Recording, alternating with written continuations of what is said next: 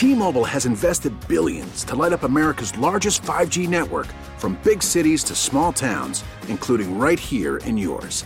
And great coverage is just the beginning. Right now, families and small businesses can save up to 20% versus AT&T and Verizon when they switch. Visit your local T-Mobile store today.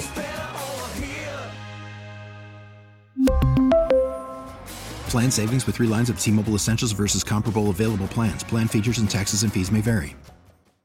Hey, Rob Bradford here. I have set out on a mission with my good friends at FanDuel to prove what I have known for some time baseball isn't boring. Now I have a daily podcast to prove it with some of the most notable people in the baseball world screaming baseball isn't boring from the mountaintops or at least agreeing to come on our show. Players, managers, GMs, and yes, even the commissioner of baseball, Rob Manfred. It has been a constant wave of baseball's most powerful voices. So join the revolution. Subscribe and soak in Baseball Isn't Boring. Listen on your Audacy app or wherever you get your podcast. You'll be glad you did. Well, this week I am with Kobe Ellison, the curator at the National Museum of Transportation, which is based here in St. Louis. Uh, and you were saying that it was founded in 1944. Why here? Well, we're standing in front of the West Barrett's Tunnel, one of the oldest tunnels west of the Mississippi River. This was the main line from St. Louis to Kansas City. But this would have been, you know, ideal to bring equipment on here how did it become the National Museum of Transportation? Well, one of the one of those founders that I mentioned, uh, he was a doctor for the Missouri Pacific Railroad. What was happening during the late 40s, especially, is that there was that transition between steam and diesel electric, and so he used his connections to contact these other railroad executives and presidents around the country. And as these steam locomotives were going to scrap yards, he was able to then convince them to give a locomotive or a piece of rail equipment to the museum. And so we have rail equipment from all over the country. And we have several what we call sole survivors. They're the only one left. Yeah. And uh, that's, you know, something else that we're kind of proud of is that you know, people come here because they want to see a specific locomotive because this is the only place they're going to see it. Well, I really appreciate that Driver 8 is playing right now by REM, and the train conductor says. Right. This, this, this whole playlist is all transportation oh, related. We have Crazy that. Train, we have. of course. I want to ride my bicycle, we have. it's all transportation. Now we're standing in front of the Eagle, a passenger car Give me the background on this thing. Okay, uh, this was one of two train sets that were built before World War II. It was a streamlined set, so all the cars were painted in the same scheme. Then it had the locomotive, everything. Uh, it wasn't just a mismatch of of a train. Well, the chairs look like they could be in your living room. I yeah. mean, they're like, like they swivel. Uh, they look really comfortable, like a La-Z-Boy almost. And well, you notice too, by every chair is an ashtray.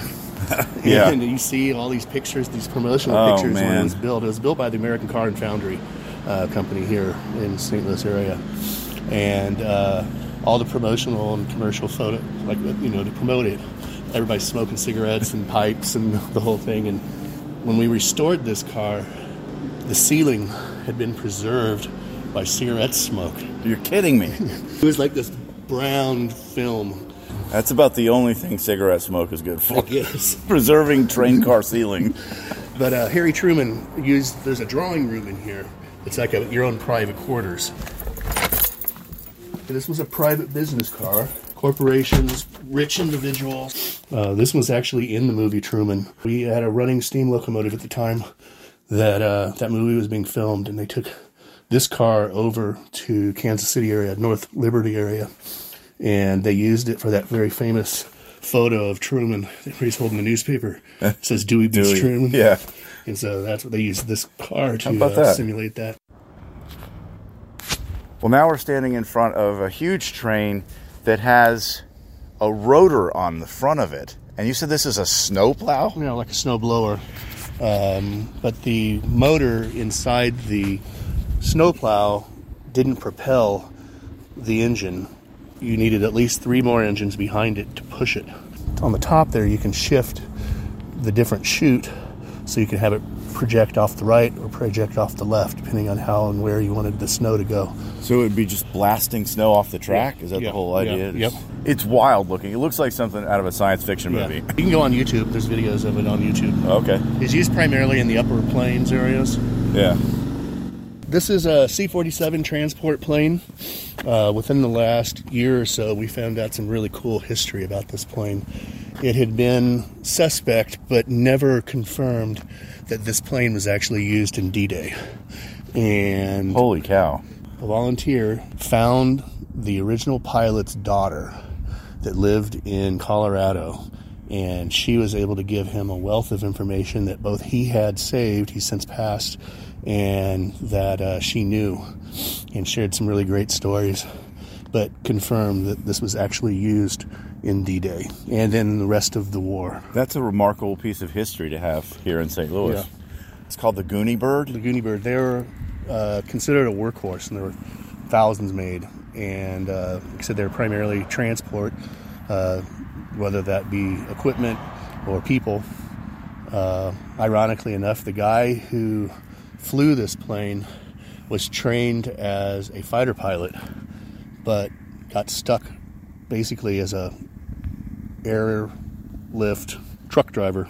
Right. Yeah, So, so this is kind of like a smaller version of a C 130 type plane that's dedicated to transporting things. Right, right. Um, yeah, I was told also they were used to haul the wounded, things like that, to various hospitals. There were nurses that were would be on there with the the various, you know, soldiers. So, Kobe, what's your background? How did you get into this? Actually, my academic background is art. I have an undergraduate degree in printmaking and a master's in ceramic sculpture. um, when I was living in Tucson, I worked for a company uh, using my art skills to build uh, like aquariums and zoo uh, features and museum exhibits. We moved here and didn't have jobs, and my wife saw that they were looking for a restoration technician and you needed to know how to weld you needed to know different paint systems basic carpentry all that stuff. Well i had all that and so i applied uh, and basically ran the restoration shop. And then the opportunity came up uh, a year or so later to be the curator as well. And so that's how i got got into the the museum business i guess Since you're not collecting a lot of new, old things, Right. uh, what does the curator do on a daily basis? uh, field questions like I'm doing with you right now, uh, research. Uh, I'm continuously planning on the next exhibit. The next exhibit that will be in the visitor center down below opens in March. It's from horse to horseless. We have a lot of horse artifacts that haven't been on exhibit since I've been here that are really cool out in our storage facility. And I'm then concentrating on uh, the early automobile up to about 1910 when there were still people on horses and then sharing the road with cars. And I thought that was kind of a neat juxtaposition. So, constantly looking at exhibits, things like that. At this point, we moved on from the planes and trains and into the cool car room. All these cars were built here in St. Louis. Uh, we had Big Three as well, uh, but these are smaller, kind of boutique. The Dorris, which is kind of the more famous one, and the Moons. We were second to Detroit in automobile manufacturing up until the 1930s or so. The early days. The early days, yeah. Over here, we have obviously more modern cars. Wow, some of these are crazy. Look Yeah, these this. are two uh, electrics from uh, 1984. This one's basically a glorified golf cart. It claims that you could go 45 miles an hour, but the only way that would happen is if you had someone pushing you from behind. I was going to say, it does look it like a it runs cart. though. Uh, when we got it, uh, we charged it up and ran it around the grounds for a while. You know, then you have another electric car here too. Now, this is a Bradley. Right. I was going to say it looked like it looks like a DeLorean Well, with the, the- the wing ba- wing doors. Yeah, you can see in 1984, it was twenty-eight thousand dollars, so it wasn't a cheap car. Now, I, I would say this would be the precursor to the Tesla, right? Considering the price and the way it looks, Right. looks like a sports car. Yep. There's a solar car. That's a solar car. Yeah. It looks like a boat. Uh, this actually um, was used in a race in the Australian outback. Principia College is uh, just on the other side of the river, and it's kind of known as a small little liberal arts college. And as kind of an extracurricular, they started getting into these solar car races. They're competing against Rolla, they're competing against MIT, they're competing against these big universities. A solar car, and it does, it looks like a speedboat on wheels. so this is a produce truck here Right, that would right. deliver, I assume. Yep, yep. Go through the neighborhood. Would have a bell. Uh, sometimes they had a whistle. I love that you can. They have windows, so you can see all the produce and the eggs, the watermelon. Right. Like, you can see what's in there. Right, and they would get inside, and you would actually buy it inside, and then you would take your money. It's like a farmer's market on Yep, wheels. yep, yep.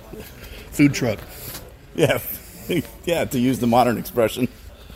big flagship pieces of the collection. This is a Chrysler turbine car, and uh, Chrysler in the '60s uh, created this program where they were kind of touting uh, f- fuel alternatives and things like that, and they created a turbine engine placed in a car. They only made them for a few years. I, And, I see a video with Jay Leno driving right, it. yeah, he tried to buy this one. Did he? Yeah. Uh, there's only eight of them left. Uh, there were 50 originally made. People think it looks like a Thunderbird, and that's because the guy who designed the Thunderbirds in previous years left and went to Chrysler and kind of took some of these stylings for this car. And that color, they, they don't make that color anymore. Turbine Bronze. Turban bronze. Yep. Really? Yeah. That, that's a good description. And uh, this is the only one on public view that actually runs. Chrysler still has one that runs. Jay Leno got his from Chrysler. They had two. And then we have this one. How about that? and it'll run on anything flammable. We run ours. Anything flammable. We run ours on kerosene. Uh, one did a tour through Europe, and uh, when it was in Paris, they ran on Chanel Number Five. Are you serious? Yeah. they ran on on perfume. Yeah, perfume. and uh, supposedly the president of Mexico had one, and he ran his on tequila. Of course he did. Right, right. I had that car appraised about five years ago. It appraised at 1.5 million dollars. I can I can see that. And what about this one over here? Now, this is the Bobby Darin Dream Car, uh, designed by a clothing designer in Detroit. He uh, decided he and his neighbors uh, kind of got together. His neighbor, one of his neighbors, was a, a designer for Chrysler, and he said, "Let's come up with this car." It took seven years to build. In the process, he had to remortgage his house. He eventually took a job at a nightclub, and he became really good friends with the singer, later actor Bobby Darin. He showed the car to Bobby Darin, and Bobby Darin said, "If I ever make it, I want to buy that car." Mm-hmm. And so Bobby Darin did acquire it later, and would take it around the country on tour. Uh, it's been in a couple of movies, I was gonna say it, it looks like the Batmobile. or people think the Jetsons. okay, yeah. But actually, it was before the before the Jetsons, and so there's some speculations that maybe the Jetsons was Well, inspired by this. I could see that. It was it was back in the day in the '60s. It would go around to different car shows. It was in magazines. I mean, Yeah. It's just wild looking, and the steering wheel looks futuristic. Even now, it looks like it's got rockets on the front of it. I mean, this is a hell of a car right here. What do you think is the value of this museum to the St. Louis region? oh, I think it's extremely valuable. Un- unfortunately, there's a lot of people here in St. Louis that don't even know we're here. And we get people from all over the world. We had people from 48 states this year, and we had, I think, like 32 countries, something like that. Uh, but yeah, there are people in St. Louis. So where do you work? I'll say the National Museum of Transportation. And they're like, Where's that? it's right here near Kirkwood. Yeah. Well, that's Right. one of the things I. That's one of the reasons I do this segment is because not from St. Louis originally. There's so many things here that are wonderful that people don't know about. This is one of them. I had never been here, but it's been on my radar since I moved here. I was like, I've got to get out there, and then finally I said, "This is the week," and Well- I just called you, and Yep, there we are. I'm glad that you answered and, and gave me the opportunity to see all this. I really appreciate it. Hey, no problem. And uh, welcome everybody to come back. We're uh, open Wednesday through Sunday, 9 to 4. Uh, we'll start our spring hours in March, where we'll be open seven days a week, 9 to 4. So, yeah. Yeah, come out to the National Museum of Transportation. You won't regret it. We really need new phones. T-Mobile will cover the cost of four amazing new iPhone 15s, and each line is only $25 a month. New iPhone 15s? Only at T-Mobile get four iPhone 15s on us and four lines for 25 bucks per line per month with eligible trade-in when you switch. Minimum of four lines for $25 per line per month with auto pay discount using debit or bank account. $5 more per line without auto pay, plus taxes and fees. Phone fee at 24 monthly bill credits for well qualified customers. Contact us before canceling account to continue bill credits or credit stop and balance on required finance agreement due. $35 per line connection charge apply. Ctmobile.com. Baseball is in full swing. NBA playoffs are heating up, and your NFL team is gearing up for training camp. Listen to the latest on the teams you love here on the Audacy app. The biggest sports radio stations in the country, providing unrivaled local coverage of their teams, all in one place. Exclusive interviews with players, coaches, and team executives, streaming live and always available on demand. Stay in the know with your favorite teams right here on the Audacy app.